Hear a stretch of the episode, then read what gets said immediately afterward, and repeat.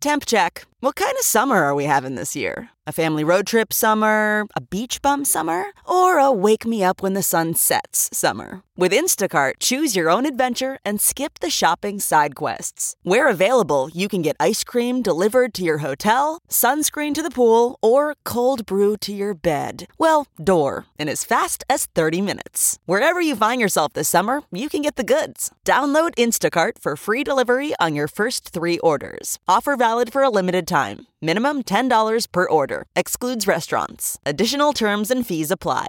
This podcast is brought to you by eHarmony, the dating app to find someone you can be yourself with. Why doesn't eHarmony allow copy and paste in first messages? Because you are unique, and your conversations should reflect that. eHarmony wants you to find someone who will get you. How are you going to know who gets you if people send you the same generic conversation starters they message everyone else? Conversations that actually help you get to know each other. Imagine that. Get who gets you on eHarmony. Sign up today. Righto, today's podcast guest is Mr. Harold Bink.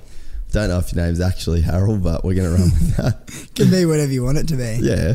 Um, what's happening, mate? Just living that Goldie lifestyle. Yeah, just uh, I just actually rolled in from the compound, sweating my butt off. Um, couldn't even see where I was going because so much sweat was like going into my eyes and that. But um, yeah, just been training, riding, and trying to stay out of trouble. It's just been Christmas holiday, so working off all that Christmas food and stuff. Yeah, you've got a bit of a Fitstagram going. Fitstagram, that's pretty much all I do. I've been enjoying training more than I do riding lately. Um, that's pretty much just my thing now. I just do push ups every day.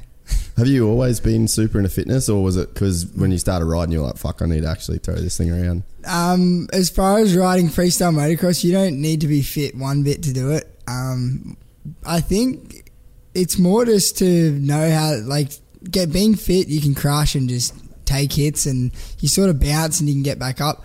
Um, I used to not be fit when I was doing freestyle, and I broke my right leg twice, smashed my right heel, broke my left leg um, once, and then smashed on my wrist. And I've, I had a, I dislocated my shoulder eight times.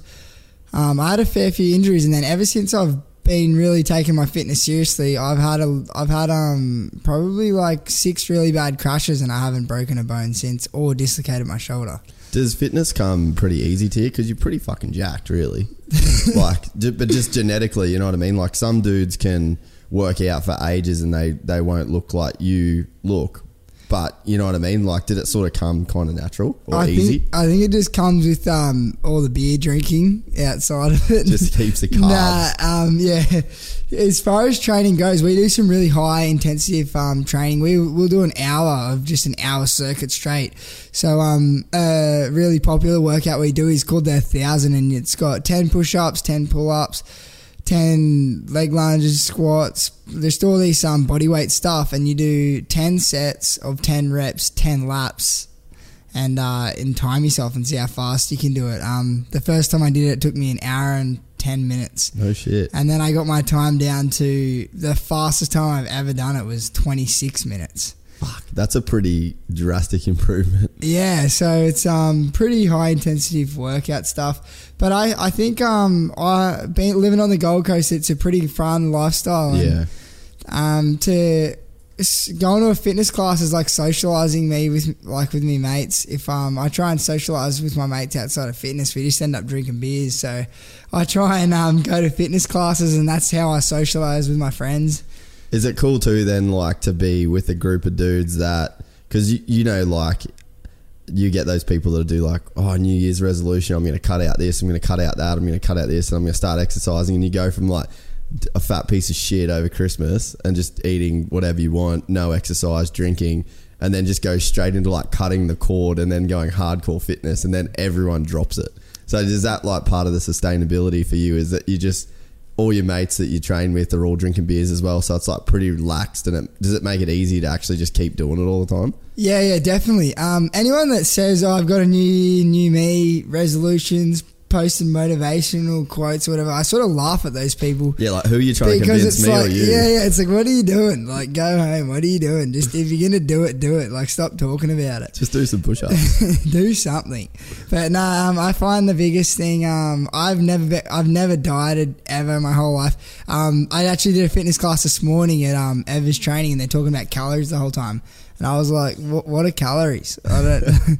so no, no, as far as um, watching what you eat and um, partying on the weekend or whatever it is, I don't. Um, I don't follow by any of that stuff. I just make sure I don't skip a training session, whatever. No, however, however, like hungover- hungover you are. yeah, hungover. that's no sick. matter what it is, I just will make sure I don't skip it. And if you can follow that routine, it's pretty easy, and you can pre- get a pretty good balance of a lifestyle out of that. You get the best of both worlds. Yeah, and you're not like because anytime you restrict anything completely, like people always want what they can't have. Yeah, So if you're going, oh, I'd love to eat a fucking Milo ice cream right now, but I can't, then it's like, what are you gonna want to eat? All you're gonna want to eat is a Milo ice cream. yeah, and But then you're like gonna you- rebel and have ten of them. Exactly. So it's like, yeah, that that sort of lifestyle. I'm actually trying to do a bit of that at the moment. It's just like, just go for it, but just do something every day. Yeah, it probably um, helps that I only hit puberty last week, so my metabolism's still going like a racehorse. Yeah, that's what I mean. Like, some people have just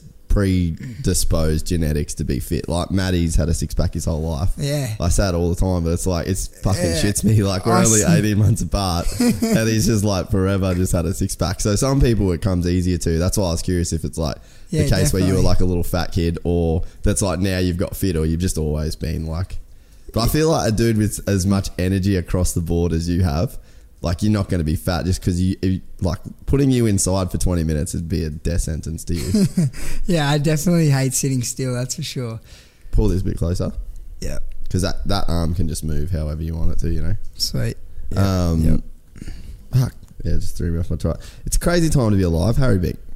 Like Yeah, we've uh, so pretty much last year I had 231 days away from home, um, traveling, just being on tour, and then that was that was away from home. I reckon 200 of those days were out of the country, yeah, and um, we spent like I spent four months living in America on an American tour, Nitro Circus tour. Um, we toured like Japan, um, New Zealand, Australia, South Africa, um, yeah, America. We did heaps of different places, and going so crazy, just going from place to place. And then when I was at home, I was still doing other things. Whether for I did a Spartans TV show not that long ago, and um, it was just a total. what was that about? Was, was a- that like that American Ninja Warrior style thing? Yeah, correct. It actually doesn't come out until the until April this year. So um, I signed a lot of contracts saying that I'm not Yeah, allowed like to talk. NDAs and shit, yeah, yeah. that I'm not allowed to talk about it. But um, pretty much it comes out in um April this this year. But it was something really different. Jackson Strong, Josh Sheehan, and myself. Um, we basically tackled an obstacle course as a team, and it was um, something different, but we we enjoyed it. Um, but yeah, just g- going from all different events. Um, last year was crazy. I sort of wasn't in the same state or country for longer than four or five days last year. So to have, I've just had the last month at home, and it's just like I'm You don't know what to do, yeah, eh? I'm relearning how to live, how to do everything, and um, how to go. Like it's, I feel down a lot of the days, and I'm like, oh, why do I feel so like down, bored, or whatever it is? But then I'm just trying to train my brain. Oh no, that's how like that is is, how is, yeah, yeah. that's how normal life is. And uh, trying to get in a rhythm again is pretty hard, but it's also heaps of fun, and it's cool to catch up with all your mates and get in a rhythm of uh, living at home in Burleigh. Yeah, because that's like, um, how how long have you been doing the travel thing for? Because I've been traveling for since well, I mean, probably since like 2008. So it's like 10 years that I've been like traveling's been my normal, and I'm at a point now where I'm like, fucking give me something normal, like. Just staying here, even like sleeping on Maddie's couch, is just I love that now because it's like I'm in Burleigh for a, you know, yeah like a week, so it's like I'm I'm starting to crave that. But you haven't sort of been doing this whole travel thing for that long, have you? So to you, like, do you, you're still craving that shit? Yeah, it's um still like I'm still trying to get used to it all. Um, I do throw off being away, living the party life. After every Nitro Circus show, they throw an after party, bar tabs, everything. So it gets pretty wild. Everyone always asks me what's it like being on Nitro Circus tour. Um, yeah, I could lie to you and give you the bluff answer, but the honest truth is like going on a Bucks party for a couple months at a time. So um, it can get pretty wild. But then the only difference is you're on this crazy Bucks party, but then you wake up some mornings and it's show day and you have to do your job and pull your head in and and do what we do do what we know how to do. But um, I've been on Nitro Circus for three years now um, doing it full time, and it's um, yeah, it's pretty full on. It's um, it definitely everything I ever dreamed for as a kid. Yeah. So the old saying, "Be careful what you wish for," it um, that definitely slapped me in the face because it's real now, and it um, I love every bit bit of it, and I'm very grateful for it. But um, yeah, as far as um, knowing what I want, I never know what I want. I just go with it, and um, I just know that as a kid, I dreamed of being a freestyle motocross rider. So um, yeah, I'm just sort of just do everything I can to slave away at that each day and keep living the dream. So you're probably like the first generation of kids. Because how old are you? 23. Yeah. So you're a kid that was like, how old would you have been when the first Nitro came out, or like when you start? You probably would have only been like six or seven, eh? Yeah, correct. Um, the first Nitro Circus um, came out. I think the first show they ever did was in 2006, and I was in. Oh, was it 2006? Sorry, I sorry. The the TV episodes were like out when yeah I was still in primary school. Yeah. So to watch all like the Travis Pastrana and all that stuff, I I made sure like my um, grandparents had Foxtel and So they like recorded. yeah, and I pre-recorded every single Nitro Circus episode, and I'd watch every episode like five times, and then every DVD that come out, I'd get it for Christmas or my birthday, or beg my parents for it, and um, I'd watch them all at least twelve times, and Yeah. Then I'd be out in the backyard trying to make my own jumps and trying to make my own Nitro Circus DVDs and running around with my dad's video camera and stuff. And then, um, like as a kid, um, or whatever, like people would ask you fu- funny random questions if you could um, meet or be anyone in the world, who would it be? And I always said Travis Pastrana, thinking that I would never meet the guy. Yeah. So to um, as a young kid to be um, hanging out with him and going to stay at his house, traveling the world with him, it just feels so un like it just doesn't even feel real. It just Yeah. feels like I'm living in a fairy tale and it's just like a dream and then um but it's it's so hard every day I'm riding or whatever I'm doing I'm just thinking man I'm riding with Travis Pastrana today and it's it really is something and it's uh, definitely pushes you as well You know the best thing about that is so I was in a similar position of growing up and I always wanted to be a motocross rider and I was never good enough and I knew I wasn't ever going to be a motocross rider and then that's what led me into like the whole filming thing and because I knew like I, all I wanted to do was motocross and I was like well if I can film motocross I'll be at tracks and I can take my bike and I can just ride and then I can like meet these dudes that I always looked up to. And then you get for me that came true and I ended up going to the states and doing the whole thing and living over there and I met I've met everyone and some of them are just fucking idiots. And Travis is the exact Yeah. opposite. So I met all these dudes that I looked up to and like half of them were knobs right? And I was so gutted man. Like dudes that I had posters on my wall. And then they were just complete wankers. And then there was the guys like Carmichael was just a legend. Windham's a legend. And then Travis was just, I was so nervous. DC asked me to film Travis at like, I think it was the first ever Nitro they ever did in, well, the first tour anyway. I was in Wollongong. And DC's like, hey, I know you're in Oz. Can you go film? And I was like, fuck. I don't want to ruin this, dude. Because, like, me and Maddie had just watched Nitro Circus flat out as well. We had every DVD, Revelation 199. And I was like, man, I've tainted so many dudes that I spent my life looking up to. Please don't let Travis be one of those dudes. yeah Guy is hands down one of the best people on Oh. planet Earth. Yeah, exactly. Um, how you couldn't describe it any better.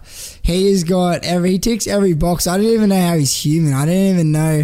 It's like he's just a robot that It- it's pleases like a everyone. character. Yeah, it is, and he exists. It's weird, but um, he, even like living at his house from the day, the first day I met him, um, as a I was think I was like.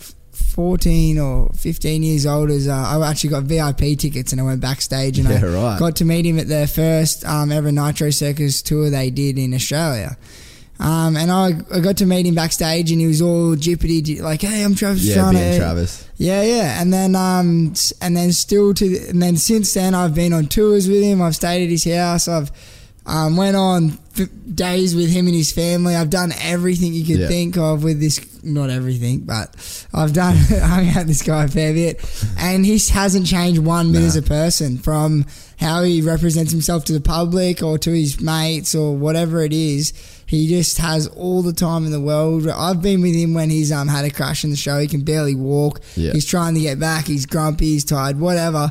And then these, uh, there was like twenty kids that come up to him from like some around the corner of somewhere when we're in South Africa, and he took the time and he sat there for nearly an hour signing posters, doing everything Yeah. for these kids. And um, I don't think any other human being ha- would have enough time in their day to do what he does. And it's yeah, that word genuine because there's a lot of people that and some of those kind of dudes I mentioned before, they'll put on that face of like, I'm this nice family guy, I'm this dude, I'm this dude. But really, as soon as the cameras are off, the guy just turns into like Yeah. he's just a dick. Yeah, And then- exactly. And, like that's all good, man. You like do that. Yeah. But Travis is one of those dudes that is crazy legit. Like just a constant across the board. Like he's that dude all the time. Yeah, so uh, everyone that does their Instagrams or whatever they do in life, if, if a camera's put in front of them, they get, you're probably going to get five times out more out of the person that you Yeah. would. Soon as cameras go away with Travis, you actually get an even more awesome guy behind the cameras. It's Yeah. ridiculous. As cool as you think he is on TV, he's 10 times cooler behind the cameras, which is really rare in a person because uh, usually people are just trying to look good in front of cameras and do whatever they do. But um, yeah, that dude is a gnarly guy behind the cameras. he mentioned because I, j- I don't know if you remember, but I actually filmed with you and a couple of the boys at, with Alan Hardy that day. Yep. Yeah, and that was Um, the first up time. at I Clinton Moore's house. no, that was a wasn't it Marshall's place? No, Clinton Moore. That was um, up at Bundaberg. Yeah, No, no, no. It was um, it was at Robbie's. I'm pretty sure, and we did like a Oh Milwaukee. yeah, yeah, that and one. I had the slow motion gotcha, camera there. Gotcha. Yeah, yeah, Yeah, yeah. um, the, So that I'd- was for the Milwaukee clip. Yeah, yeah. and I'd never heard of you. Yeah. And then we're like doing this stuff, and I'm I'm- just filming like whatever Alan said, and then you just start doing these like rock solid backflips, and I was like, fuck off! Like I'm out of freestyle touch, like I don't really follow it, and I was like, I didn't know that was even a thing.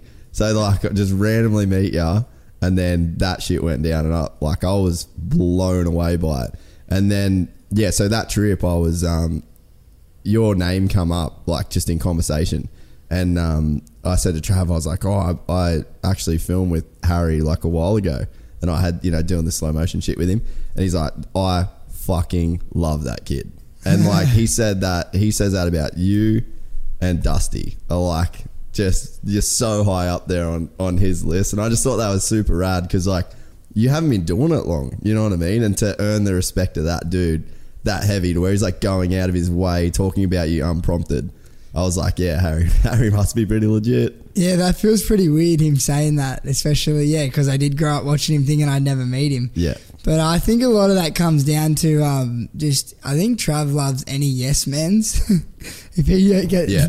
puts a dare, puts a bet, puts anything on the table, if you do it, he, you're gonna be his favorite kind of guy. Well- and um, he throws some ridiculously gnarly challenges at you. Yeah. Definitely. Well, like that day that we were doing two straight week, Dusty had never flipped a big bike before. oh wow. Never done a Oh. flip, right? So then I said to Travis, I was like, "Oi, do you think that you could do a mini flip off one of these things like we were filming this Red Bull clip?" And it was he was in a Hawaiian shirt, shorts, some old school knee pads and boots, and that was it. And he was just cruising around. Fuck, I'm, I can't remember the name of the track, but it's like an old school famous Florida track he used to race as a kid. And um, he was sending it around the track, and then we're like, "Dude, we should try and get some freestyle style shit in this. Do a mini flip." And he's like, "I'll do a mini flip if Dusty does a mini flip." Oh, And Dusty was Wow. like, and Tara's like, fuck that, he's not doing that. And Oh then uh, Dusty was like, lining up. I've got the footage on my laptop, dude. I'll show you. I'll, we'll put it on the, we'll actually put it on the podcast. But yeah, dude, true to his word, Dusty just sat, it took him a couple goes, like, well, in terms of like running up to the lip. And Yeah. dude, it's sketchy. Like, I'll show you. It's, it's pretty legit. So Trav goes and says, this is what you got to do. Does a mini flip. And it was just off the side of a sand jump, man. We just like yeah, yeah. like made it with our foots. our feet, and then Dusty just goes, "You're hot," and he ended up like thirty feet in the air, dude, and Did he? landed it completely perfect. Oh my god. But like, like you were saying about Yes Man, that's why I think that's why I liked you and Dusty so much. Is because it's Yeah, just like eh, challenge accepted. Yep, definitely. Mini flips scare the hell out of me. I've uh, I've attempted six and I've landed three of the six. Oh, really? Yeah. So yeah, um, mini flips. Uh, What's hard about them? Is it just because Um, it's so much acceleration? Yeah, there's a split second where you have to power, and like what you said, Dusty went really high and long. Yeah. Um, you can if you power the tiniest bit too early, it will g you out, and you won't rotate at all, and you'll just land on your head. Uh, So there's there's uh there's a lot to there's not a lot to mini flips. You just it's really crucial that you power in the right spot and it's just in that split second. And um yeah, that's pretty gnarly to think Dusty did one. But on a RM250. yeah, that's that's gnarly. Just sent it. that's yeah, that's Sandy. I've uh, actually landed on my head three times trying a mini flip, but the first three I did, I landed, and then no, I landed one, crashed one, landed one, yeah, crashed one. Just did the odd, the even. I wonder if Dusty's ever done one again. Yeah, I doubt he would have. He, he- he's like he probably claimed it. Yep, done it. Don't need to do it. It was like, and he's so modest too. Like Yeah. he's not a dude that's like, fuck yeah. Like Ah. he just rode off. Like everyone jumped all over him like Nitro style, but he was just like, Yeah, like, eh, cool. yeah. He does the most gnarly stuff in the show. He um one of the things he does he has no shirt on, flip um like flippers, swimming flippers, boardies, and he Oh, goes the boogie down board. on a boogie board on his belly down the Giganta ramp. Hits the jump, makes the boogie board do a 360, and then lands on his feet on the boogie board and rides away. And it's just like he doesn't, he does it without a shirt on, like just nothing. And if he comes off, that resi is just gonna eat him up alive. And he just does it, and he claims it. He's like, "Yup," and and then everyone just loses it. And then he's just just super modest dude, just claiming it. Yeah, he's such a chiller. Eh? Like if if you said to me like like if Tara bought out Dusty and you were just going on like a double date with them, and you're like, hey, this is Dusty. He works at an accounting firm. Yeah. You'd be like. Yeah, okay, I can see it. Like he just doesn't have any like big, like over the top kind of, you know what I mean? He's just, Tara's always calling him a pussy, calling him out. Sco drink, Sco drink. oh, dude, Yeah, she's pretty wild. she's a he- she's a health hazard. I think she has bigger muscles than him as well. oh, she's a unit, eh? Um, we had a competition. I think it was uh, how fast you do hundred push-ups, and she She'd beat. win everyone. Yeah, she beat all of us. when we did the so we did the Don Johnson lap, so the sit down. It's like you just have to hold it flat and you go throughout the the buoys, and yeah, you have to drink the have a drink and then that gets you a lap. And she put on a unicorn mask that you could barely see out of, and maybe this was on the stand up. And she anyway, she smoked Travis, and Travis was What? pissed, dude. Like fully pissed. Wouldn't get out of the water, and everyone's like, "Dude, it's over. It's over. You can't That's beat so her." good. And like the style she had, she had like an open Hawaiian t-shirt and just like this unicorn helmet on, and was just throwing mm. down like nobody could touch her. That's ridiculous. She's such a boy, and just Yeah, she's, Send her. yeah, she's so she'll gnarly. claim it as well. She'll just claim it. Oh yeah, she'll make you. She'll make you realize that you suck. Yeah, she's called me a pussy a number of times. Definitely. Uh, you probably earned it. Yeah, I was probably yeah. She probably outdid me on that one. Um, we've done heaps of drinking games, and she's won so many times. She's just uh obviously there's a lot of talent there, but she's just one of those people that just has like that gnarly mental edge. You know what I mean? Like she lives on the fact that she's mentally like she could be a Navy SEAL. Like she's that. You know what I mean? Like And- that kind of ad- attitude. And Dusty married her. I know. Like, she did she marry Dusty? Dusty marry yeah, her? I, I think I think um she might have dropped a knee to him for sure. Oh, that's so classic. Definitely. So I was saying before, like it's a fucking crazy time to be alive because like a, a hypo kid like you gets paid to just be fucking out of control. Which is like if you didn't have Nitro Circus, you'd be out of control in what like you're just a ball of energy. I don't know. Um, I don't know if it's a good or a bad thing, but um, yeah, um, yeah, it's it is a really fun life. Um, But It's this opportunity, fun. this opportunity wasn't available. Like if you were 30 years, like born 30 years previously. Like there's no Nitro Circus. There's no like Evel Knievel. yeah. Like but where does that where would that energy go without it? You know what I mean? yeah, I, I, think the same thing. I grew up in Canberra, and um, I was uh, I was always running amok in Canberra, getting up to mischief, um, doing some pretty wild things, and I really always really wanted to be a professional freestyle rider. Um, I never hit a freestyle. I never started freestyle until I was 17 years old. Um, I was just trying to. I was doing my carpentry apprenticeship. Started that when I was 16, just working and doing all that sort of stuff. And I was just so restless, so bored. Yeah. I like knew there was something outside of there. And then as soon as I moved to the Gold Coast, I got to live this awesome lifestyle where it was ride your dirt bike, um, go train, Party. go to yeah, go party. That's all party, party, party. It's just the party life now. Um, it's just a way of transforming your life so you can live an endless holiday. Um, whether it's going to the beach, pool parties, like just whatever it is, it's just such a socializing atmosphere where you go and party, but you're partying with all your work colleagues. When I say work colleagues, I mean your mates that you ride with Yeah. or that you do events with or whatever it is. And um, it's it's a very productive lifestyle. You're not just partying and getting all messy, but you sort of talk, do a bit of talking business over in the corner, and then oh look, there's that chick there. I'm gonna go talk to her now, and yeah, it's a it's a pretty cool um, yeah, it's a really cool lifestyle. That's for sure. Were you um, just a fucking terror as a kid, like at school? Because you see, like kids, like Where are these podcasts going? I'm not sure what I should be saying right just now. Just Apple, mate, just Apple. But like, you can say whatever you want for the record. As whatever you want to say, you can say. I don't have any- there's no sponsors or rules. You can say whatever the fuck you want. Oh, but um, but it's like a kid like you, right? That has to go into a class with 30 other kids in grade one. And like, I don't know if you're a hyperactive kid or not. I'm assuming you were fucking out of control from day one because a lot of the guys I know like, like you were.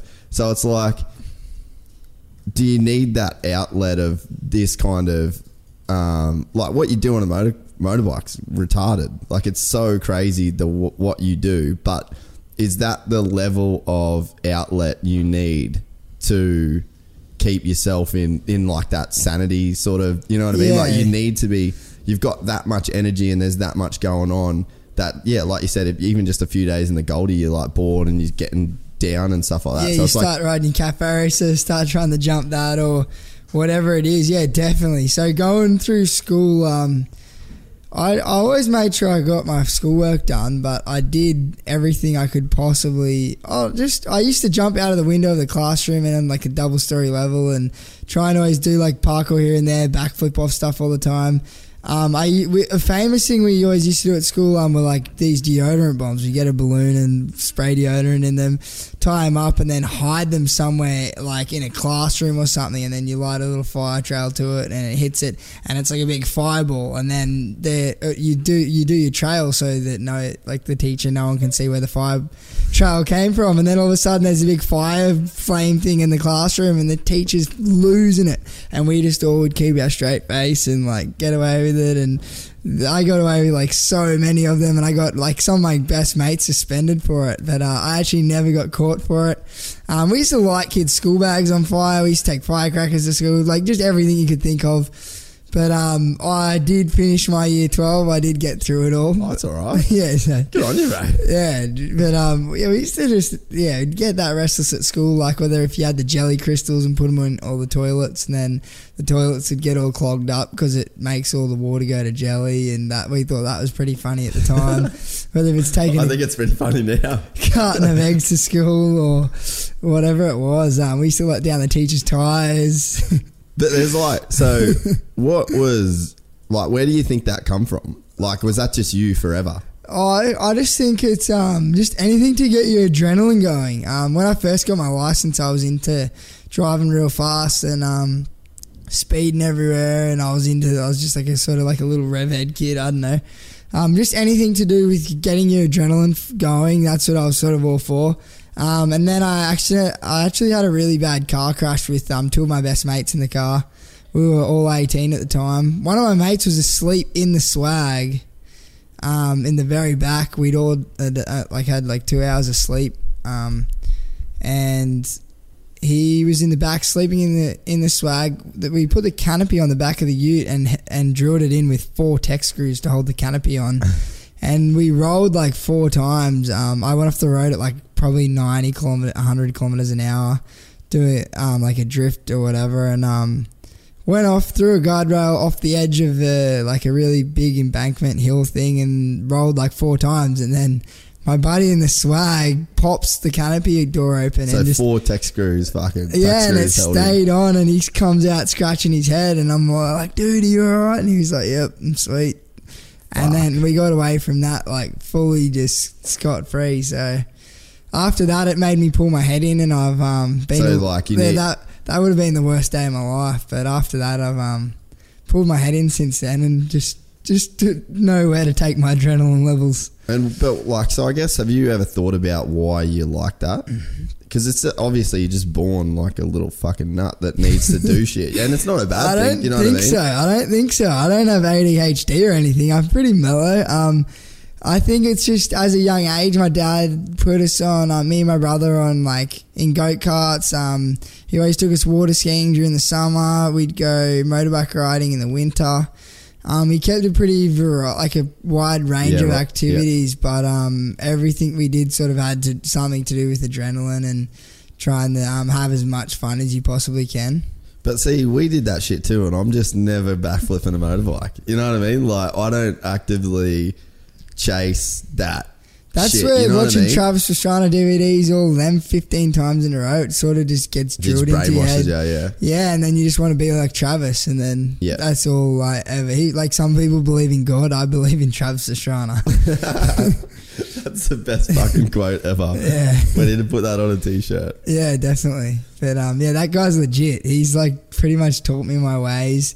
Um, Because yeah, he's the he's just got that same gear, man. Like dudes Yeah. just have a gear where it's just like that send it gear. Yeah, And it's yeah. like that's where like you said, yeah, that's like your religion is finding like what is it about it that makes you so, like froth so hard on it in terms like so if you broke it down as to like what is the reason you need that in your life? Well, like, what else are you gonna do in life? Like, oh, I don't know. Like, you, there's what else are you gonna do really? Like, to be able to go, oh, I'm gonna jump off that building, or I'm gonna go and flip that dirt bike that many times and land on that, or hit that jump and fly from there to there. Like, it sort of makes you like a Superman. I don't know. It just sort of makes you feel pretty invincible, or whatever it is. Like you're conquering the world. I don't know what it is, but um. I think like doing an everyday job where you're like picking up a hammer, like when I was doing my carpentry apprenticeship, I was like, I'd way rather be sending it right now. And then um, sort of got to the point when I was working, um, I when I was doing my carpentry apprenticeship, I'd never even tried freestyle, but I knew I really wanted to do it. I th- I did like a couple um, twelve hour days, and I was fresh, freshly into the carpentry business, and I was like, geez. I'm not gonna do this Like, every this is yeah, forever if I keep doing yeah, this, Yeah, yeah. I'm not gonna do this every day for the rest of my life. I'm gonna do what I love, and um, I'm gonna I'm gonna do it, and like I'm gonna give it everything I can. I'm gonna I'll go down as many times as I can or whatever. as and- you have to sort of thing. yeah, yeah, to get that done, and then um, before I knew it, it all just became reality really quick. Um, when I was 17, I started hitting my first ramp and um, started trying a few tricks, and within six months, I learnt um, like heel clickers, no hand catwalks, lazy boys, supermans, and my first backflip after like six months of trying freestyle. I was lucky enough. Steve Minnie let me um, use his foam pit after pestering him heaps on um, Facebook Messenger. Just kept hitting him up, and he. I sent him a video one day of me riding, and then he said, "Oh, all right, are you free this weekend?" And I was pretty much there in a heartbeat. And um, over two days, I learnt how to flip to dirt, and um, yeah, he just kept doing them since. That's fucking crazy. Yeah, like you just literally come out of nowhere. That's like because I was like I sort of had an idea of who was doing shit in freestyle or whatever, but it was like here's this Harry Bink kid doing like the craziest shit I've ever seen in terms of freestyle. Like that rock solid backflip was like that legitimately blew my mind that day because I just didn't even know that people were doing it. So it's like to just come out of nowhere and, and do that. I, yeah, took took me back pretty hard. Yeah, that trick still haunts me to this day. I've done easily over a hundred of them, and um, it's so scary. I seen Tucker do a rock solid backflip. Um, one year, I think I can't remember what year it was. It was the 2012. He did a rock solid backflip at X Games for the first time, and I hadn't even done a seat grab or a Superman yet upright. Um, and I was doing my first year of freestyle when Tucker did his first rock solid backflip, and I was like, "Holy crap, that's the coolest trick ever!"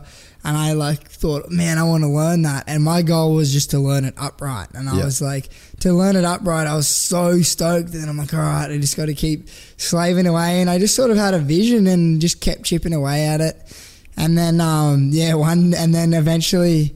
I was pushing towards it, trying to get a spot on Nitro, pesting people, doing everything I could, messaging and whatnot. And then um, I just kept trying it, kept trying it. And then um, one day I finally started learning it. And then I pretty much got the instant call up of Nitro. And that, that trick is what got me my job on Nitro Circus. And um, still to this day, without that trick, I think um, it would have um, left, I probably wouldn't have been as far as ahead in my freestyle without that trick. And then the stupid idea comes up for Nitro World Games. We're like, geez, what tricks are we going to do for World Games? Like, I'm thinking to myself, all right, first year in 2017, I got two fourths place. Um, I got a fourth place in freestyle and best trick. And um, I got a fourth place with an Indian air front flip. Um, and then I was rattling my brain. I'm like, well, how can I win this competition? And they're like, well, your specialty trick is a rock solid backflip. Why don't you do it in a front flip? And then uh, me and uh, Willie were talking about it at a Nitro Circus after party. And like, what a Business and pleasure. Business and pleasure. Exactly. That's Yeah. where I was coming in with the whole after party. Have a few drinks, you're killing it, get a few dumb ideas, and then we follow through with them dumb ideas. That's why I really encourage our partying. Because anything we come up with, we don't come up with it when we're sober, because you just get too spooked out by the idea. Yeah, yeah. You got to commit Yeah, and then yeah. be like, fuck, I said that. Yeah, yeah, you gotta have a few can of, cans of courage to come through with it. But um, yeah, so the front flip rock solid, and then um, I pretty much went to a co- the foam pit at the 5060 compound and slaved for like two months trying to figure out this trick, and No shit. yeah, just beat myself up and. I I got work trying to do this trick and um like just over and over again of landing on my head, missing the bike, um over like and then sometimes when you'd get anywhere near like landing flat, you'd um you just get eject like do that front flip ramp into the foam pit. When you land front wheel down, it just drives your body weight straight into You the like front chest of the, into the yeah into the front of the handlebars. And anyone that you get near landing, you actually get winded and feel like you pretty much fracture your ribs. You get like it's like getting punched in the chest as hard as possible. And so you've got to like stand up at the roll in before every time you go to the foam pit, knowing you're about to get yeah, punched in the gut and you're as like, hard as you I can. I commit to this and get this perfect, I'm gonna get worked. And the better you get it, the worse you get pumped into the but into the handlebars because you're rotating around more. So the ideal spot was to under rotate it, but then but then that's not going to get the job done when you actually try and do it. exactly. So you sort of had to get the full job done. So it was um, a massive learning curve, and then got to World Games. I actually had to have a month off the bike before World Games because I tore a muscle off my hip, and it was really important for me to let it heal after a crash doing a rock solid backflip. Because I was training so hard all week in the foam pit, um, doing the front flip rock solids. The following weekend, I had a Nitro Circus show in Darwin, crashed a rock solid backflip, hit my head. Um, I was concussed really bad for a week, couldn't drive for a week, and um, had to take it super easy.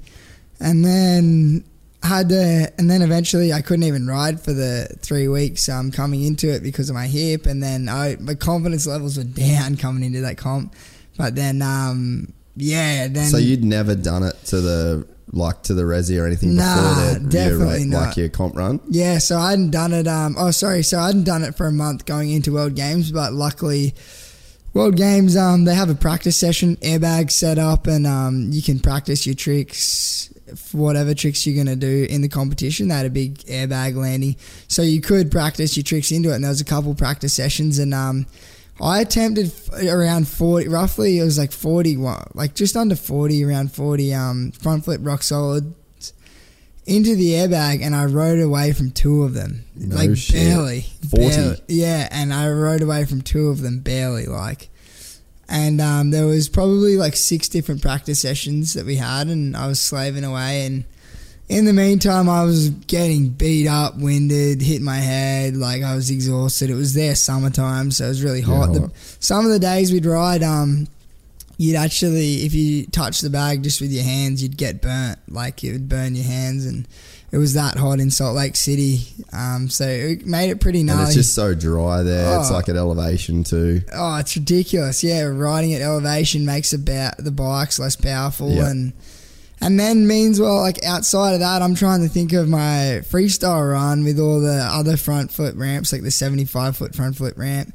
The normal jumps, like with even just like my rock solid backflip, that's still such a hard trick for me to do. Yeah. Then they have the 120 ramp, and there's all these different ramps, all different speeds, and then you're trying to think about doing your rock solid front flip all on the same night. That it all happens within like four hours of each other. From the competition to best trick, and then um, it was just like it was like for me that day it was like I was going to war and if I don't come home tonight or if I whatever it was if I don't live through it so be it I don't care I'm here to get this done and that's how I mentally processed it and um basically going into that day it just felt like man if I get through this day alive it's gonna That's be an achievement, yeah it's yeah. gonna be something That's what I was thinking. Like before, is that people are you, like? Would you do you look at people that are like quote unquote normal, like living a normal life, and you go, "Fuck, you're missing out on some shit." yeah definitely Because all my best friends I'm like dude you guys are living in a bubble Yeah, like because you must look because to mentally, dude, I get like so like I did a music video once where I had like two hundred and fifty people on set, and I'm just fucking peaking all like that night before I couldn't sleep, and it's like the stress of doing something where there's like so much consequence based on one day. And if you know one thing goes fucking wrong your day's done then there's thousands and thousands of dollars that go Yeah, your definitely. reputation you know what i mean? Like there's so much riding on like one thing. And that's like physically there's nothing riding on it for me. So for you to go through that with all that like the physical consequences that are could basically you know you could fucking die. Like people do die. Yeah, and it's like it's you've got to go to bed the night before knowing that yeah I, i'm gonna fucking die trying this. Like wh- where does that mental because I, I mean like you're saying you're doing crazy shit when you're a kid and rolling cars like but you're not driving around going like there's no premeditative thought of like all right i'm gonna hit this turn as hard as i can. If i don't come home that's all good. Like that's just you being fucking reckless and having fun but to go to bed the night before and like you said you've got that attitude of like i'm going to fucking war i'm gonna die trying this what's that like to just literally sit in bed that night and have those thoughts in your head to even sleep the night before, it's pretty hard. You have the most restless sleep, and you're on edge, and it's just like you just you are so on edge, and I can't even describe the feeling. Um, but out- with all, no matter how scared you are, the more scared you are, the bigger reward you have after it. So comes all with the highs and lows. But um, yeah, coming into that trick, knowing how beat up I was and how scary it was, and just like these ramps are like you, they just eject you to the moon. The landing ramp was like something like 12 meters tall. So like when you're looking at the back of that, a big wall.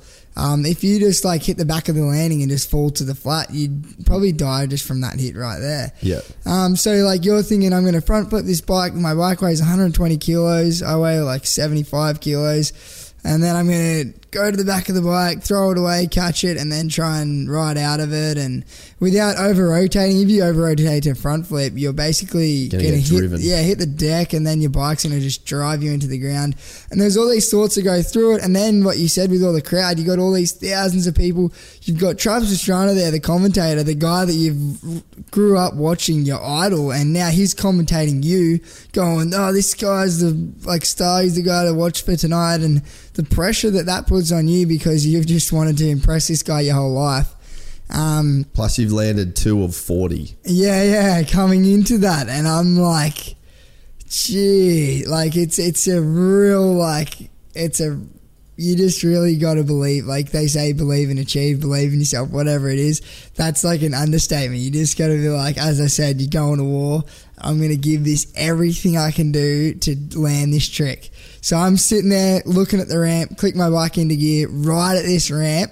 I'm like, I'm going to give this a fucking red hot crack come in, give it everything I've got. Um, it was scary as hell looking at that landing with just no airbag, straight landing. Like I'm just like I could when I was riding at the ramp I, I, thought I was like I could never walk again after this like this could end your life it could anything can happen um, so I've come it come in gave it everything I've got and thought I had it got back to the bars and then kept rotating and I was like oh where's the landing where's the landing and then over rotated a bit got pumped went over the bars and then I actually didn't know where I was for a second I didn't know what happened and then I was standing up, and there was medics in my face going, um, "Are you okay? What are you doing? Like, can you go again? Whatever."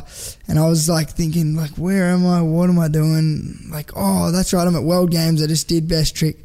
Oh crap! I tried it. Oh wait, where's my bike? And then I could see my bike, and then the medics yelling at me, "Oi, are you okay? Can you talk to us?" And then I just pushed him out of the way and just sprinted to my bike, jumped to my bike. It was all TV time, and they said um, they explained it to us very thorough before. If you want to do your second attempt, you have to get back to your bike straight away. And um, after that, I didn't actually know. Um, it felt like it was like I don't know. It felt like it was half an hour ago when I did my first attempt. Yeah. So I've just jumped on my bike, pinned it back, um, and then jumped straight back on my bike, and then got there. They just put an ad on TV, reset myself, ripped the visor off my helmet because I'd snapped it, and reset myself. Got it all done. They're like, "All right, you can go." I'm like, "All right, I'm going for this." Go to go. Store my bike. I'm just sitting there trying to kick my bike. Fuck. My bike wouldn't start. Like, ah, fuck this. Kicking my bike, like all the people in the crowd, TV, live TV, trying to start this bike. Oh, I got it going. All right, here goes nothing. Clicked my bike into gear, rode at the ramp, did the exact same thing, but just came in a little bit slower, and it worked. Landed, did it, rode away, and I'm just like, how the hell did that happen? Like, what just happened? And then, um, so from like the four months before that, coming up with the idea of the trick, practicing in the pit, getting worked over and over and over again, crashing on the night, all the crashes that I did with the 40 crashes. It was just so much work went into that trick and um like oh it was ridiculous. So the the feeling of landing wheels down getting gold for nitro world games was just the greatest feeling and every every goal every accomplished like just everything i dreamed of as a kid travis is commentating the event that was just like my life ticked like life goals right there it was sick yeah when when i saw the replays of that that whole just that event because it was I guess best trick. Well, X Games is really what made Travis. Like that made Travis the Superman that like ESPN was behind it. Like that put him on the map in such a massive way. And then when they abandoned best trick at X Games, it was yeah. like there's such a void in the sport. So it was pretty rad that Travis sort of put his money where his mouth was and, and then gave yeah. you guys like a safer platform as Definitely. well because X Games like man like you remember when he did that first double flip oh and it was just landing ramps concrete same, yeah, yeah, like concrete land or not concrete physically it but like that pretty much is exactly concrete the yeah. same as concrete it's and it's just stuff. like the, the nuts to sit there and do that and like yeah. yeah so then for him to go let's push it even further let's give these guys better ramps better landings. Let's like put their safety first and then see what they can come up with. Yeah, definitely. And like it's pretty pretty special to go and yeah, kind of fulfill his vision, I guess, because I mean he's not competing. Yeah. So like the dude, I guess, like you were saying, he's been your idol or whatever. The dude that wins Nitro Games Gold Best Trick is the guy that's living what Travis Pastrana started right now. Like he's yeah, the, you know what I mean? Pretty cool to be. So that's what's that, pretty definitely. rad that Definitely. on that night, that's Travis is commentating, lit, and you lived out his vision for an event. Yeah, that's a pretty. Now that you sum it up like that, that is a pretty awesome feeling. Yeah, definitely. Like those new progression ramps, um, that new Moon Booter, the 199 ramp that he's designed, you sit it next to a super kicker and it looks like a baby's ramp. And a super kicker is the biggest, steepest ramp you can hit at X Games. And um, this ramp's just so big and it just shoots you to the moon. And um, to he that's his vision um, of the next chapter of freestyle motocross. So I'm so privileged to be able to be I don't know. It can be pretty scary at times um, to be his test dummy for Yeah, it all. But um, I think with the right, if you have a vision and you know what you're doing and you work towards what you know how to do and you're not just hucking stuff and doing it because he told you to do it and Yeah. going at your own pace and doing what you know how to do is um, a very big part of it. But I'm really grateful to be at 23 years old and um, have all these years ahead of my freestyle career to figure these new ramps out and take the whole sport to another level. And it's yeah, it's really cool to be a part of. Are you pissed you missed out on that Nate Adams money? Nate Adams money, yeah. Like that was target money. That was like peak X Games. He went on a run because Yeah. it's sort of. It's a shame that it that it did die in a big respect on like Yeah. the like the progression never really stopped, but for whatever reason, like it just lost the backing of Yeah, as far as sponsors, You know what I mean? yeah, definitely. Um, yeah, that does suck. Um, And like even now, you, are you, were you saying before you're like struggling to even get bikes and shit? Yeah, yeah. So um, Monster Energy helped me out massively. Ever since I've been with Monster, it's made my life a lot easier, and they, they those guys back me a lot. But um, outside of that, um, trying to get any serious um, sponsors as far as getting bikes. Um, Circo helped me out. They they give me gear, product, and stuff. But um, like yeah, getting bikes, uh, whether if it if you're getting funded money, bikes or whatever it is, um, I can't just get bikes to ride on for the year at the moment. Um, I'm coming into 2018 and I'm still on 2016 bikes, and it's I'm at the stage now where I have to pay for everything. My I'm gonna have to buy bikes and pay for everything myself. I sent out like five emails trying to pick up a bike sponsor, and um, yeah, no, I got nothing back. So um. There's a fair bit, um, yeah. That it does suck But that the back in the day, not, like yeah. Nate Adams was factory Yamaha. Yeah, like yeah. he legit rode out of the factory semi at X Games. It's Remember they had crazy, like yeah. the supermoto, and then they had like Chad Reed was there, Doug Dubach was there. I'm pretty sure, and then Nate Adams is like under a factory Yamaha tent. Yeah, yeah, it's so it's crazy, gone from yeah. that to like the dude who wins like the, the basically the baddest motherfucker on a freestyle ramp can't get a free bike. Like it's pretty crazy. Yeah, yeah, it is pretty. Yeah, times have changed. It does suck.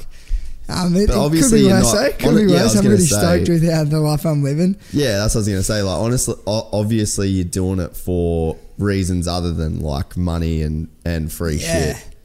Yeah, definitely. Um, like as you said before, my lifestyle is I get to wake up in the Gold Coast, um, every day, do whatever I want. Um, I With a different chick with fifty thousand followers. Yeah, literally. yeah, it's pretty good. Um, Tinder's pretty good. Nah, actually, my Tinder's broken. I think I was swiping it too much. I reckon Toby if broke anyone, it. if anyone knows um, how to fix my Tinder, I can't reload any profiles. It's been stuck like that for five months. I think you gotta um, pay the money, mate. Uh, or I've swiped out and there's no more chicks in the area, one of the two. Yeah, that, that could be an issue for you. But it's been five months and I still haven't conquered how to fix it. You just so- want to get back to the US, don't you? You need the, that. You need that US after party ASAP. Yeah, I don't know what's going on there, but um, yeah, an after party. After party's always good. What um like before when I was saying like you must look at people and just be like, fuck man, there's so much more like there's such a spectrum of yeah, like adrenaline and you know what I mean? And then you just see these dudes like get get in their car and then they go to like a gym, put Yeah, do like a couple reps of bench press and look at themselves in a mirror and compare themselves against other dudes and then go home and then they make the dinner and then they watch TV and then they go to bed and then they do it again. And it's like I feel like if people could even just break it down to even like the workout thing, like you look at your Instagram story this morning, like you're doing a workout on Burleigh Beach and you're running upstairs. So it's like, would you just like what would you tell the average dude to like that if he isn't like he feels like he's stuck in a rut, him or her, and they're like stuck in a rut and they're like I can't do this, I can't lose weight, I'm not like would you just like say there's fucking so much out there if you really have a crack? Yeah, definitely. But not, not everyone's gonna backflip bikes, obviously. Yeah, no, but whatever you really wanted to do, like you can have a normal everyday job, and um, like for all my friends that I grew up with in Canberra, I go back and visit them, and they're still doing the same thing. Nothing's changed. They're still the same people. They're doing like the same jobs. Some of them are doing really well, and they've build houses and they're doing really well. But every weekend or whatever they're doing in their spare time, like, all right, what are you doing in your spare time? What are we doing today? Um, I haven't seen you guys in years. Let's like have fun. What are we doing? They go, oh, like we don't do anything ever. I'm like, what do you like? Well, we just work. Yeah. And they have no, they've just been trained by their parents or whatever it is. You have to work to do well or whatever it is. And they just don't do anything outside of their work. Or they just go to the same nightclubs every weekend, day in, day out, whatever. Like, okay, cool. Do your normal job, work your job that you're doing, but in every weekend, don't keep going to the same nightclub. Go on a trip to here or link your work and try and break your work so you do get to work a week on the Gold Coast or work, spread your work around, ex- expand your business, whatever it is, but get out of Canberra, get out of that bubble of the everyday life and meet meet a few new faces, go on a few more holidays. Um, or re- even better, relocate to the Gold Coast. Yeah. And just reset. Like Gold Coast is like a full party, party. But it's got everything here, oh, man, You like- can't beat it. Yeah, it's like a yeah. If, if you're not into partying and shit, man, like it's the best surfing in Australia. It's the you know like you can find there's motocross tracks everywhere. There's mountain bike tracks. Like and you meet people just so fast, and Yeah. there, there is a big world outside of that. Um, I've traveled the like I've pretty much been to most places in the world, and I think like but Burleigh's by far the nicest place I've been, and I, I'm so stoked to live here. And every day I wake up, I just like it doesn't feel real. where you know where you, you said at the very start where like you feel like the pace, like it kind of fucks with you a bit. Like what? Yeah, what do you go through with that? Because I sort of have a bit of that myself sometimes, where I'm like. Yeah, I'm, like for me, I have like FOMO of Yeah, fear of like, missing out. So I'm like, but I have fun when I'm like, say I'm in America or whatever. I have FOMO. Like I watch Maddie and all you guys Yeah, and Harley and everything. So then I'm like missing out on all that shit. Yeah. And then when I go back to the uh, when I'm here, I'm looking at all my friends in the states or and so like like you said, it's like a blessing. And be careful what you wish for because Yeah, yeah. now I fucking miss people everywhere. I all, I'm always feel like I'm missing out on something. Yeah. No matter where I'm at or like what I've got in front of me. Like, and that's kind of like that's pretty hard to deal with sometimes. So like when you said that before, I'm like, man, is that the same sort of thing Yeah. that you've got going on? Yeah, I've had times where I've been on tours and I'm watching all my best friends at a festival and I'm like, man, I'm missing out. I should be there or whatever it is.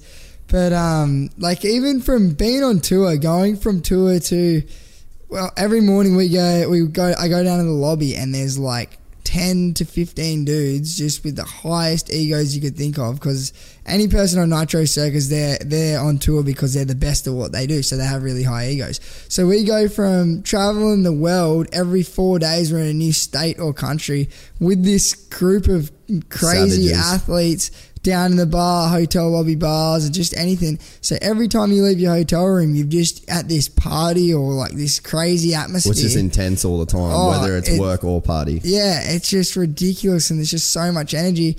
And at first, it's like the biggest for the first few months of doing tour life, for like first six months to a year. It's such an eye opener, and you have to learn how to just talk to people and be energetic all the time. And I think that's where a lot of my energy comes from. Because when I come home, I wake up and I'm like. The house is quiet. There's no one here. Like, what do I do? Like, what am I doing? Like, I can't deal with myself. And I play head games with myself. I'm like, what am I doing? And I just feel like I'm wasting my life. So all of a sudden, Yeah, sudden, when you're when you're saying that, like, what's the what what are you thinking that like what goes through? Is it Yeah. negative shit? You know what I mean? Like, because I think everyone has that stuff. well, that's where the FOMO thing comes in. I Yeah. feel like I'm like I'm wasting my day. I don't. I'm I'm wasting my time. I'm not using my time productive.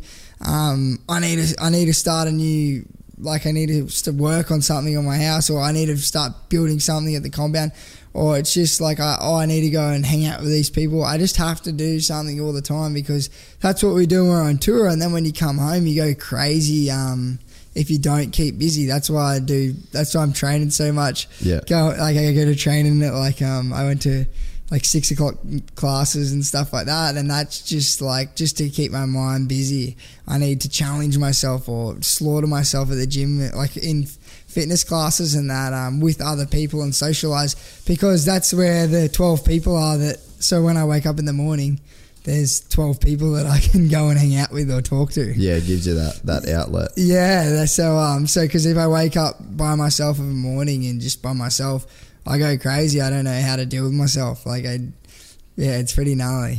Yeah, because I, I think, yeah, I think a lot of people have that. But then, like, I wonder what it is on the other end of the spectrum of people that, like, they only stick to themselves. It's like, I think you get this, like, cross section or, or, like, this, I guess, not, not like a cross section, but like you get these polar ends of a spectrum where you got people that can't deal with people Yeah, but they can deal with themselves, and then Yeah. people that like you that can't deal with themselves but want to deal with people. Yeah, yeah, definitely. So it's like I wonder, like, I think it on- comes- on, both ends who they're like. You know what I mean? Yeah, I think um, people that can't deal with themselves, we're probably not going to be better for us. We're obviously going to have to learn how to deal with ourselves eventually. But uh, coming with a job, it uh, really helps, and it's just I know in our blood to just be able to talk to people and be on tour all the time. So when I'm at home, I try and make my life like I'm on tour, just to keep. That's me trying to keep in a routine.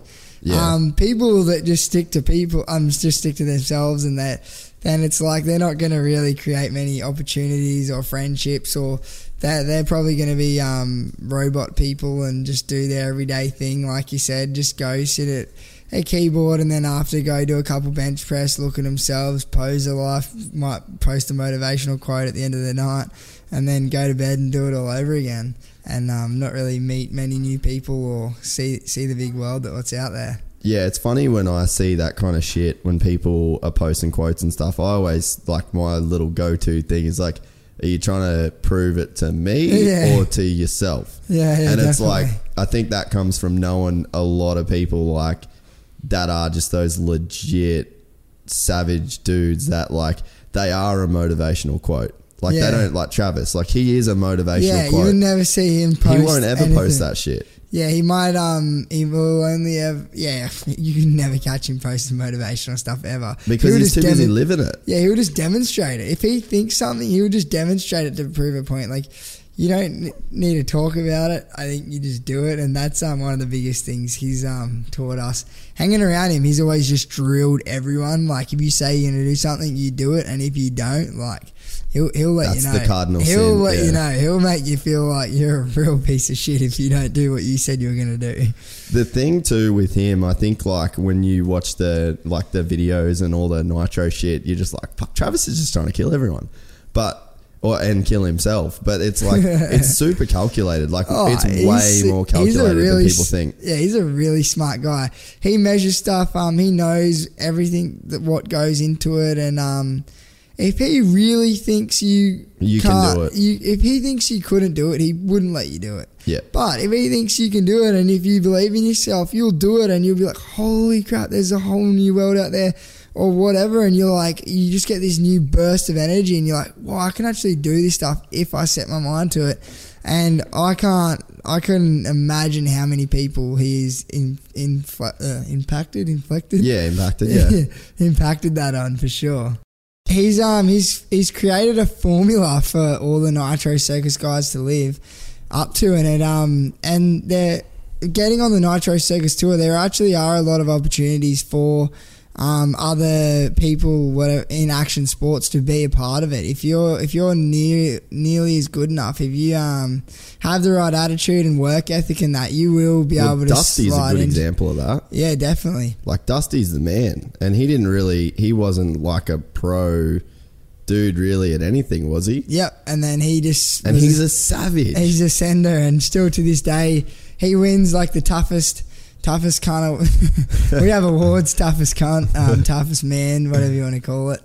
Um, yeah, toughest guy of the tour. He still gets the award all the time just for the toughest athlete on tour because um, yeah, he's a sender. He goes from doing the pit bikes to boogie boards to jumping the horse. Then he jumps on his BM, um, his BMX bike as well as his mountain bike, and um, he just does so many different roles in the show as well as his seventy five foot backflips are. Uh, 110, which is like just that is loose. Yeah, that is just ridiculous. But um, yeah, he's a sender in all areas. But um, yeah, Travis has a lot of time for people to prove themselves, and if you're going to send it, he will give you an yeah. opportunity to be a part of Nitro Circus. That's like when we were saying before about like talking about school and shit.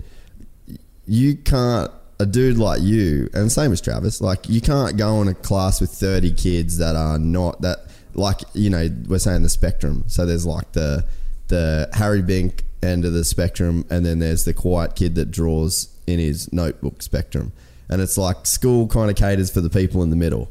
And then you're this outlier kid, and same with Travis, and same with all those boys. You're the outliers, and you're at that extreme end of society. So it's like, how has without Nitro, like, have you learnt about yourself as a person just through being around people like yourself? Because it'd be hard for a guy like you to find other people like you. Yeah, definitely, definitely. Um, being around, uh, I've been around people like me. I realized how much of a fuckwit I am. I realized how annoying I can be. I realized a lot of things. Um, yeah, definitely. Um, I learned how to not be so stereotyped, not have so much, um, have a personality about it as well, and um, learn how to live a healthy lifestyle outside of living the Nitro Circus, Cross Your Demon Dream, or whatever. Yeah. Like how the image was. Um, yeah, I've learned a lot along the way. Um, just of having a clean balance and having a bit, ta taking in off every a lot of people, whether it's Josh Sheehan, how calculated he is, to Travis, how he's such a sender, and then um, just yeah, just everything from outside. Even just like some guys on tour, some guys on tour can do all their tax and know how to do everything behind the behind the show, and Yeah. they're really smart in life. And then you have the guys on tour that kill it, but then they're useless Just- yeah, at useless life. So, um, but then they'll have awesome qualities, and then they have fun, have fun, and then they're not so. They don't take life too seriously, and then you grab a bit of that. So, um, hanging out with all these really high ego people, and we're all performing, and we're all doing the same thing. And meanwhile, any everyone that's on tour, like I don't really have any friends that are so gnarly as far as in the Nitro Circus show. They're all there because they are the best at what they do, and they're on another level.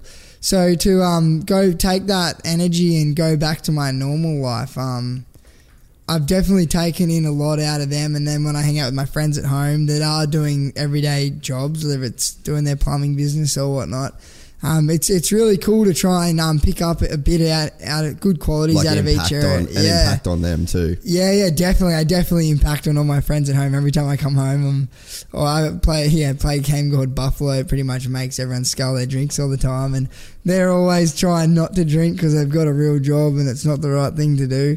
But um, yeah, no, I'm just always trying to impact positive energy and showing them that they can do it and get up and still do their job the next day, still like whatever it is. Yeah. Um, my thing is to cure hangovers. I actually have to run to get, Yeah. get rid of my hangover. Um, I wake up with like all sugars in my like all the sugar levels from like Monster Red Bulls. I mean Monster vodkas. Monster vodkas. Um, just like whatever we're drinking. Um, and then I wake up and I like can't sleep. Um, it's like seven o'clock, six in the morning. That's what time I usually wake up, and I can't ever sleep when I'm hungover. So I just wake up and start I go for a run and jog it out, sweat it out. Then I'm already awake, so I just get on with my day, and then I all of a sudden you're doing stuff and you're productive, and then. Um, and then all some of my other friends will lie in bed all day, hungover, just hurting. I'm like, dude, what are you? What you still in bed? Like, dude, Been like, I went for a run, I went riding. So Yeah. we're- now we're going on the cafe races. We're already going back to the pub. You're still lying in bed. And then, um, yeah, it's pretty funny how they do it. Um, but It's just that Yeah. it's such a mental.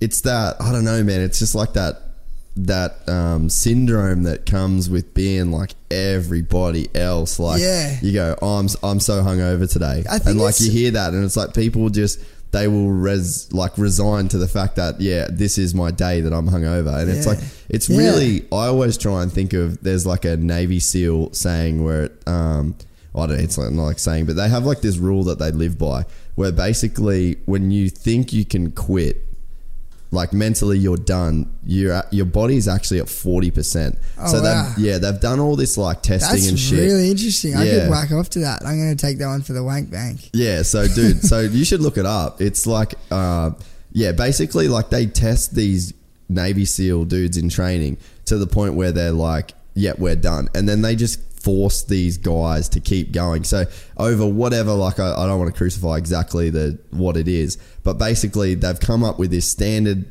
theory in the Navy SEAL that yeah, at forty percent, like when you mentally quit, you're at forty percent. Wow. So if, so like I try and take that because I'm a bit of a pussy. Like I, I think everyone is at, at some point. Well, everyone's got the pussy voice that says Yeah. like. Fucking stay in bed, man. You're so hungover. Yeah, or. I'm not going to go for a run. Or you know what I mean. And like I've been trying to really fight that voice. And like yesterday, I went surf. Like I, I was talking to Matt. I was like, "Oh, I'm not surfing today, dude. I'm smoked from yesterday. Like I surfed for two and a half hours. I haven't surfed in three months. I was done. Every muscle in my back, my neck, Yeah. like my ribs, my nipples were sore. And then Harley calls me. He's like, "Do you want to go surfing?" And I surf for four hours. So it's Wow. like mentally, I I said no, I can't surf. Yeah. And then I just was like, dude, you have to do it. Like Yeah, that's Harley's really doing it, interesting. he's getting you. So and it comes from me trying to think about that whole forty percent. So I'm like, dude, so if yesterday I surfed and I'm saying I can't go again, that means I've I only spent forty percent. So I could if I surf for three hours, I could do another three hours and still be at eighty percent. Yeah. Wow. And then me and my mates are doing like this 150 push-ups a day challenge. And then I was Oh, like, yeah, that's cool. so then I was like, and we've been doing it since like the third of January because we actually did push out like we sent it over New Year's and none of us did it the Oh, two no days way. after. So we started like the third. But then yesterday I can't, and I was done, man. It was like a four hour surf, and I Maddie was laughing at me because I was literally sitting right there, and I just did I just did my push ups, man, twenty five at a time, and it's because it's so sick. it's so easy to say no. So it's like if you live by that rule, and I think it takes guys like like you, you can twist this bit too if you want Sweet. Thanks, mate. um, yeah, you can you can live by those rules, and it's just a, a choice to to Yeah, get up and do it. You know, It- but fuck, it's easy to say no. Yeah, it And is It's so- so, easy it to be hungover and watch Netflix. Yeah, you're right. It does. And saying no haunts me because as soon as you say no, it snowballs and then it gets worse and worse and worse, and then you start saying no here and there. Where if you never get a let a no get you, you're like you you bounce just all the time, and you're like you, and you just have a your confidence. You create a relationship with, with yourself, and then you know you're not going to say no.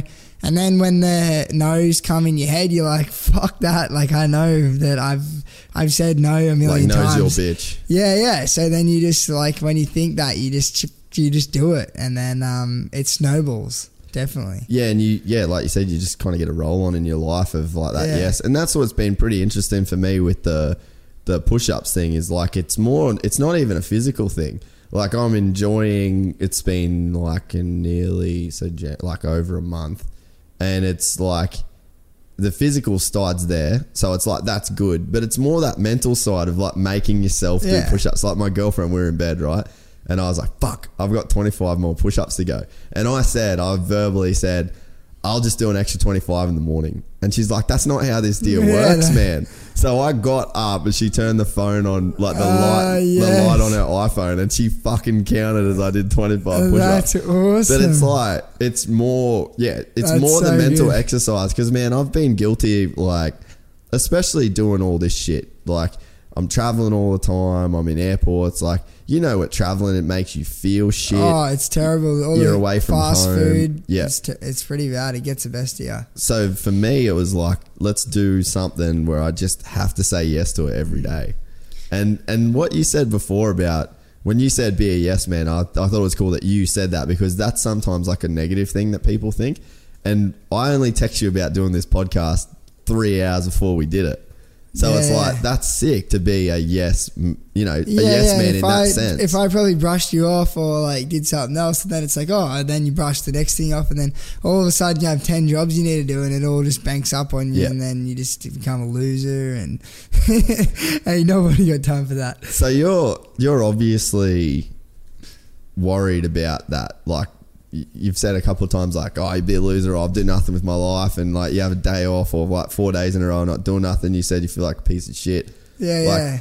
Why does like why are you tripping that hard on being a loser? Like, where does Oh, it come from? It's not really being a loser. Um, no, I mean, yeah, that's I probably just- like the yeah, wrong yeah, yeah. terminology, but you know but what I mean? But I just think, um, like for how fun my lifestyle is of going to, I pretty much never ever skip a party. As soon as like I see my friends drinking or doing something fun, whether they're going out on the boat or whatever it is, I get to go and do that. And I get to do, I get to wake up every day and do whatever the hell I feel like doing. Um, unless I'm on tour and then we're having the most fun we can Anyway, possibly yeah. have when we're on tour anyway. So I'm living this awesome life where I can have as much fun as I can all the time. And I think um, the, it's a small price to pay just to say a few yeses here and there. And um, it also just even like little things with your comfort zone. Your comfort zone's your enemy. That's like one of the best quotes I've heard. Um, the second, if you can, whenever you think, oh, I probably shouldn't do that because, Yeah. and then as soon as you hear that voice, you have to do the exact opposite of that. So um, whether if it's oh I probably shouldn't do that trick because I could get hurt or whatever it is, or I probably shouldn't train today because I'm going riding today and I want to feel good for it and I don't want to be Yeah, too I do sore. and that. I- Yeah, right. and you, you think of all these scenarios not to go to be safer or whatever it is.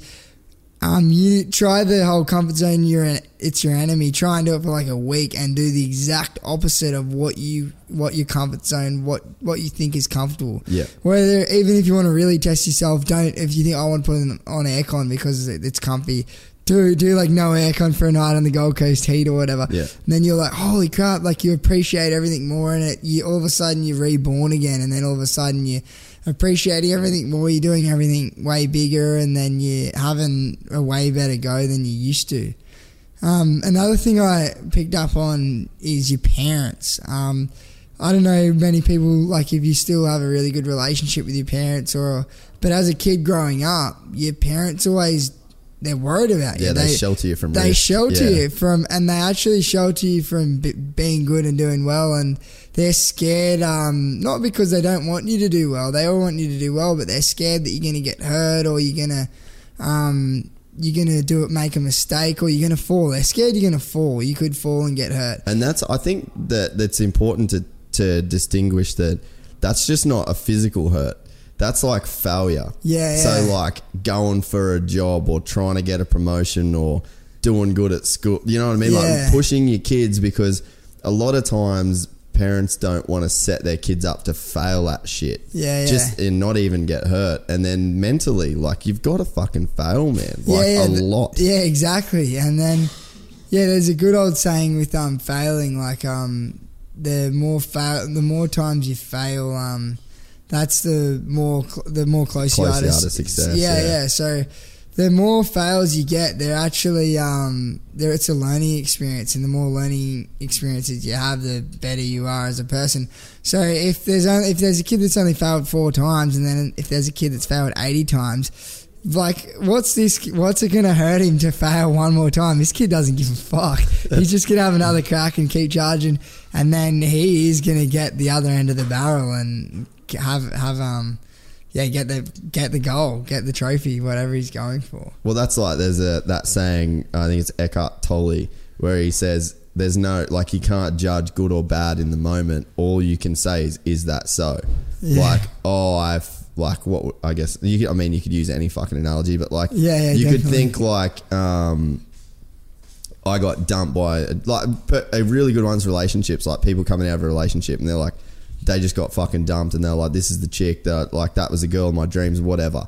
Love and then her. it's like, yeah, fucking loved her, blah blah blah. Had the and then it's like, and then it's like, oh, that's so bad now that she broke up with me. It's like you that hasn't played out Yeah, to the point where you've either you know it's bad, like you haven't rode that train to the end of the tracks, and there's no other girl that's better than her or whatever. But then you like five months later you meet this chick that is three million times better than your last one that you thought it couldn't get better than, and all of a Yeah, yeah. sudden you've been so bummed about this moment where like you Yeah. judged it as bad in the moment without knowing what the future could hold as a result of that moment and it's like i mean you know you people can use it in so many examples of you know just different things here or there that that sort of happen like with me i got um, i started working for stroke magazine yeah, and that was like that was my fucking dream, dude. I just was I was always good at writing and talking, obviously, and I was like, I'm just gonna send this shit into all these magazines, and that that's like gonna start me on this path of like that's what I want to do. Worked at the magazine for like six months, moved to Melbourne from Cairns in winter. Like it was just a fucking suffer fest, man. Like every single day that I was in Melbourne, I suffered. Yeah, I didn't get sucks. paid properly. Like I had Yeah. no money. There were days that I couldn't even afford to ride the train to work. I had to get a train an hour and a half to work for like because I couldn't even afford to rent a place. Wow. So I was like just basically that's why the whole Gypsy Tales name comes from. Like I was just a fucking gypsy, Like, and then I'd like get called up one day by the editor going, "Where the fuck are you?" And I was like, "Mate, I literally can't afford the dollar forty to go to the train." So I was like, "You're in this no lose," and then. I had all this expectation That's of this gnarly. job being like my dream job. So I just quit. And then I was like, fuck. I, I loaded up my van and I drove to Cairns and I was like, this is the worst day of my life. Yeah, And then wow. like driving home from that, I had an idea, just bang, just popped in my head that I was going to start. It was MX Daily, which was like my fucking shitty website, which I got built and then I started doing my own thing. And then that is what randomly made me buy a camera. Yeah. And then I found I was like, fuck, I can actually film shit. Oh, like, Wow. you know what I mean? So it's like if you take it in the moment as Yeah. that was the shittest. Like I had idolized this working for a magazine, working in the industry, Yeah, yeah. like that to me. I was only like eight or nineteen when I did that. Yeah. And then like, dude, it was like heartbreaking to like leave Cairns, tell all my friends and family like I'm going, I'm moving to Melbourne, like you know what I mean. Yeah, suit, and then six months later, I'm coming back with my fucking tail between my legs. Oh, You know, but it's like that was the pretty best thing in my life though. Like, and I when I drove home from that trip, I was so depressed. I was like, just was like, I fucked this up. you feel like you failed it at all. yeah, and the editor's like, you'll never work in this industry again. You know what I mean? So I'm like, to me as a 19 year old kid, that was the pits. Yeah, and yeah, then definitely. that was the moment that sparked what would actually become like the realization of the dream that I always wanted. Yeah. And it was that failure. So it's like, and my parents didn't shelter me from that risk. They weren't like, look, man, don't go to Melbourne. You might get this or you might do that or this could happen. And then like, you should stay in Cairns. You should, you've got a job now. Just keep your job. And a lot of people do Yeah. that shit, man. And it's Well, like, and if. I got bummed and give up, that's where the story stops. Yeah, definitely. Um, I, yeah, I couldn't agree more. I was living in Canberra when I was 19, and my dad, um, I was doing my carpentry apprenticeship, and I got offered my first ever freestyle gig as a freestyle rider in on the Gold Coast, Movie World, doing the stunt show. Um, very similar to your story. Um, so I went up there thinking, yeah, I'm gonna live the freestyle life, like I want to do it. Dad, I've just got offered to do a full freestyle cross motor, freestyle motocross show, um, performing five days a week, two shows a day for a full time job for the year, um, with the Showtime FMX team on the Gold Coast. Can't beat it. That's my That's dream. the It's- dream, yeah. it's what I've dreamed for my whole life. Um, and then I said to him, I'm going to leave my apprenticeship. I'm going to go do this. He said, You're not leaving Canberra. You're not going anywhere until you finish your apprenticeship. Like, you're not doing anything. You need your apprenticeship to back onto. And this is what I was saying with um, the parents thing. Like, your parents want you to do well, and in society, it's grow up, go to uni, get a degree, whatever it is. Um, I'm not recommending kids to, if they think they're going to have a chance at being a pro basketball player, quit your apprenticeship Yeah. and go try and be a pro basketball player. It's a bit of a different situation. But um, yeah, I just had a dream of um, being a freestyle rider, and I knew I could always do it, and that's what I wanted to do. He said, "You're not leaving." I said, "Dad, I love you, whatever, but I'm gonna go do this. I really want to do it," and I did it. He wa- he said, "No, I don't want you to do it," but I just pretty much went my own way, did it, did the show there for four months, was killing it, awesome Gold Coast life. You get breath tested there every day, and um, I come into work and I blew over in the breath test. I had a bit of alcohol in my system, got fired from there, never do a freestyle motocross show again for the company. Like that, I got the worst. Um, I thought my right there and then in that moment, I thought my freestyle career had ended. I thought I was a failure as a freestyle rider. Um, and then I, I thought, man, how am I going to go back home and as Tell nothing? yeah, you I'll- fucked up. yeah. And then I've quit my apprenticeship. I've just done, and now I've got nothing as a freestyle rider. And then I thought to myself, and I regrouped, and I just thought, nah, like I've got this. I've dreamed of this my whole life. This is what I want to do, and this, and I'm gonna make it happen. So I got a job installing solar panels. Stayed on the living on the Gold Coast. Rode every day. Worked my butt off. Did a full time job doing solar panels for a year and a half. Um, and then I got some shows within that year and a half here and there with um, going back onto the Showtime team just randomly. Um, some shows here and there, and then um, I got the call up from Nitro Circus. We seen you ride, and we want you to come do sh- do a show. Um, got to do my first show for them, and then they loved me, and then I've been full time with them ever since. But um, what you were saying with that moment where you're like, crap, like I think I'm just done. Yeah, I full. I was 19 as well at the time, and I fully thought I'd fucked it. Left from home, um, and I was just like, I didn't have like any really any. I had a couple friends up here, um, but I I didn't have a great deal of like friends my age that I could really. Yeah, I only had a couple of close mates, And it's hard it was a to- rough time. It's hard to find people that are going through, like that can relate to what you're going through. Yeah, yeah. You know what I mean? And I always had, I always struggle with that. Like my mates are all, they're just like sort of, they're all like nine to five dudes, and it's not until you can be in the industry for a while and you start like that's why I think you're saying like you party with the dudes you work with because they're Yeah. the people you can relate to. Yeah, And they're the ones that actually have advice for you. Like Travis has got a wealth of knowledge and advice for you and shit like that. Wait, Maddie, do you reckon you could ask Steve if he could hold off for like ten minutes? Mac. What's your What's your relationship with fear like? Um, yeah, me and that guy go way back. um, yeah, that fear sucks. Like, I, I go through stages where I'm really scared and then when I'm not really scared. Um, sometimes I get on my bike and I don't get scared one bit. I'm trying the scariest tricks I have done on a dirt bike and I'm getting over cocky and all it takes is one little injury and then it's back. So sometimes you have to be really strict on yourself to make yourself scared because we do the same tricks um, so often and it can get the best of you and then you have one really bad crash and then you're like scared as hell again for the next year.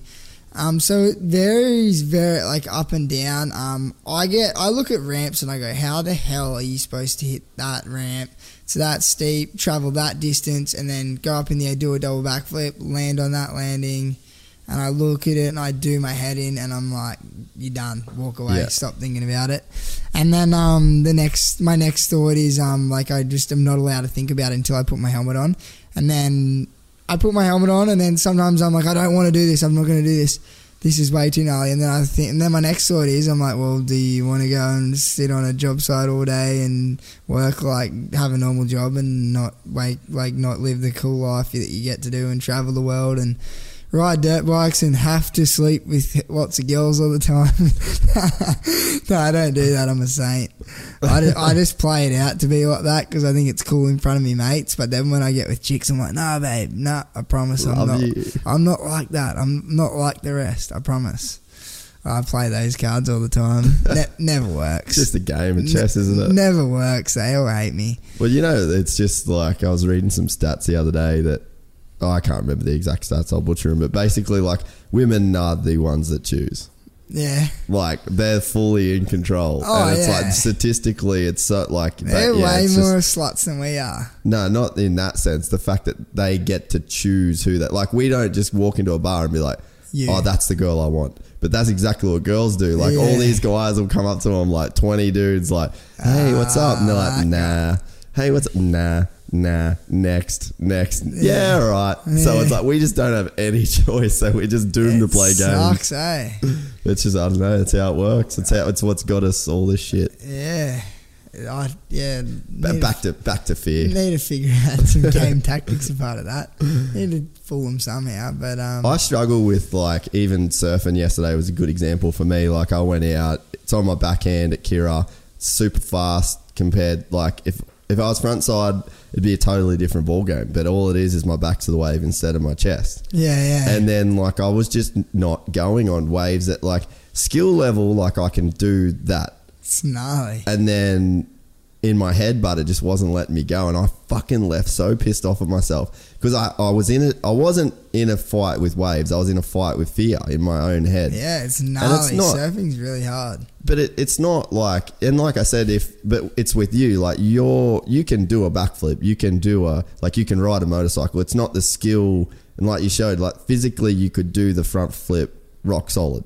So like I guess we should explain to people too, like that don't know freestyle. So you go up the ramp, you do a front flip, you do you grab the seat, the back of the seat with both of your hands, then you let go, and then you grab it again, and then your bike keeps flipping, and then you land. Yeah, climb back to the handlebars. So that's that's that. So like physically you could do it. It was possible physically, but the Yeah. barrier was like commitment and that battle Yeah. that you have with fear. So it's like, and that's like on a way fucking smaller scale. That's like what I was dealing with yesterday. Like I've surfed all these waves. I know that I can, but Yeah. in a, in my head, it's amounting up to like I haven't surfed in a while. It's like my backhand. I'm tired. Yeah, I'm- and that you know what I mean. They're all the things that go through your head at times, and sometimes you are lacking a lot of motivation and adrenaline or whatever it is, and there's sometimes you're the show's there and there's the moment, and you have to do it, and you have to be in the mood, and um, it's pretty gnarly. But um, fear comes.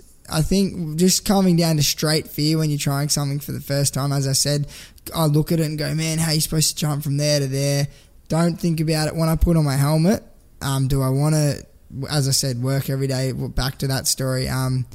All these things go through my head, and I just click my bike into gear and start riding at the ramp and, and laugh at myself and say, "Have fun, mate."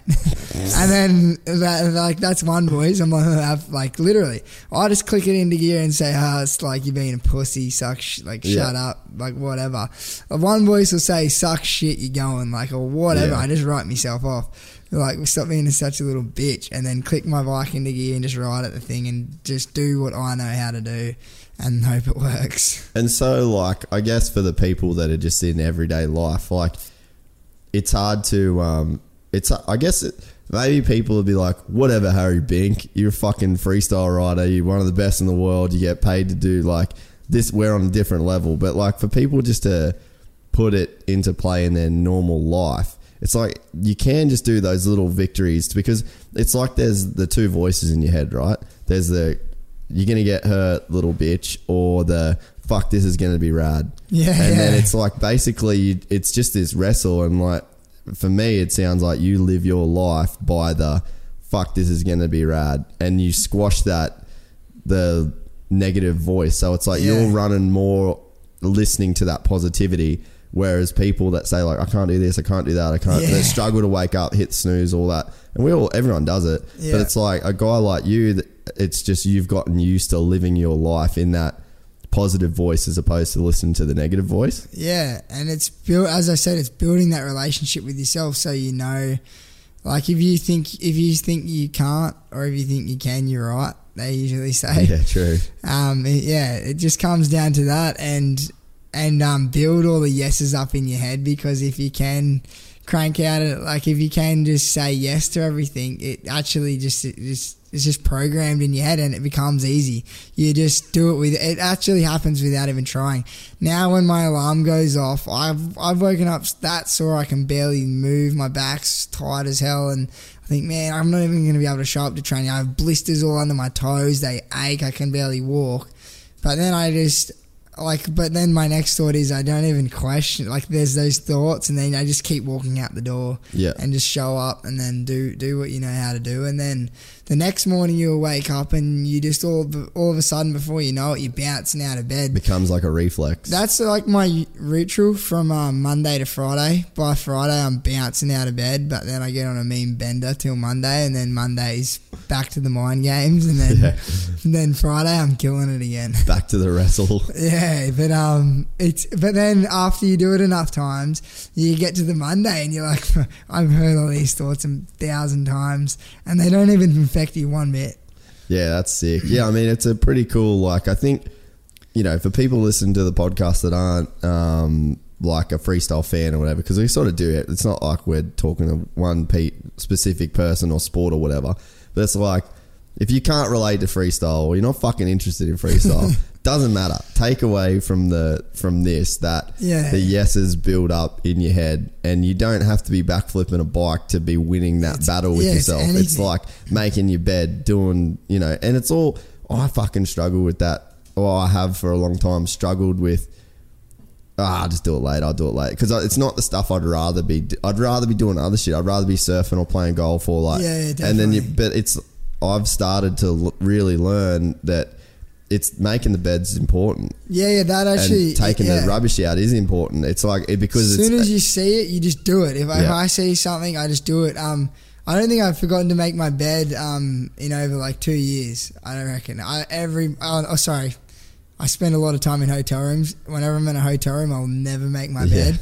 But at my house, I every day I wake up in my house, I make my bed no matter what every morning. Like, even if I just wake up and I'm just gonna go run to the shops or go pick some like whatever I'm doing, I'll just I just make my bed by habit. Yeah, yeah, and that's like I mean I don't I don't do that, but I I know like I- like I said I'm still in that trying to really do it because it re- it's it's more about what it That's where represents. the yeses It- come to. yeah, it represents a, Yeah. a oh you're saying yes to every sort of thing as opposed to because ah, at the end of the day it doesn't fucking matter. Yeah, it doesn't. It doesn't matter at all. And then it's, it's, that's like, not what it's why about. am I doing this? Why am I doing all these yeses? Why am I working so hard?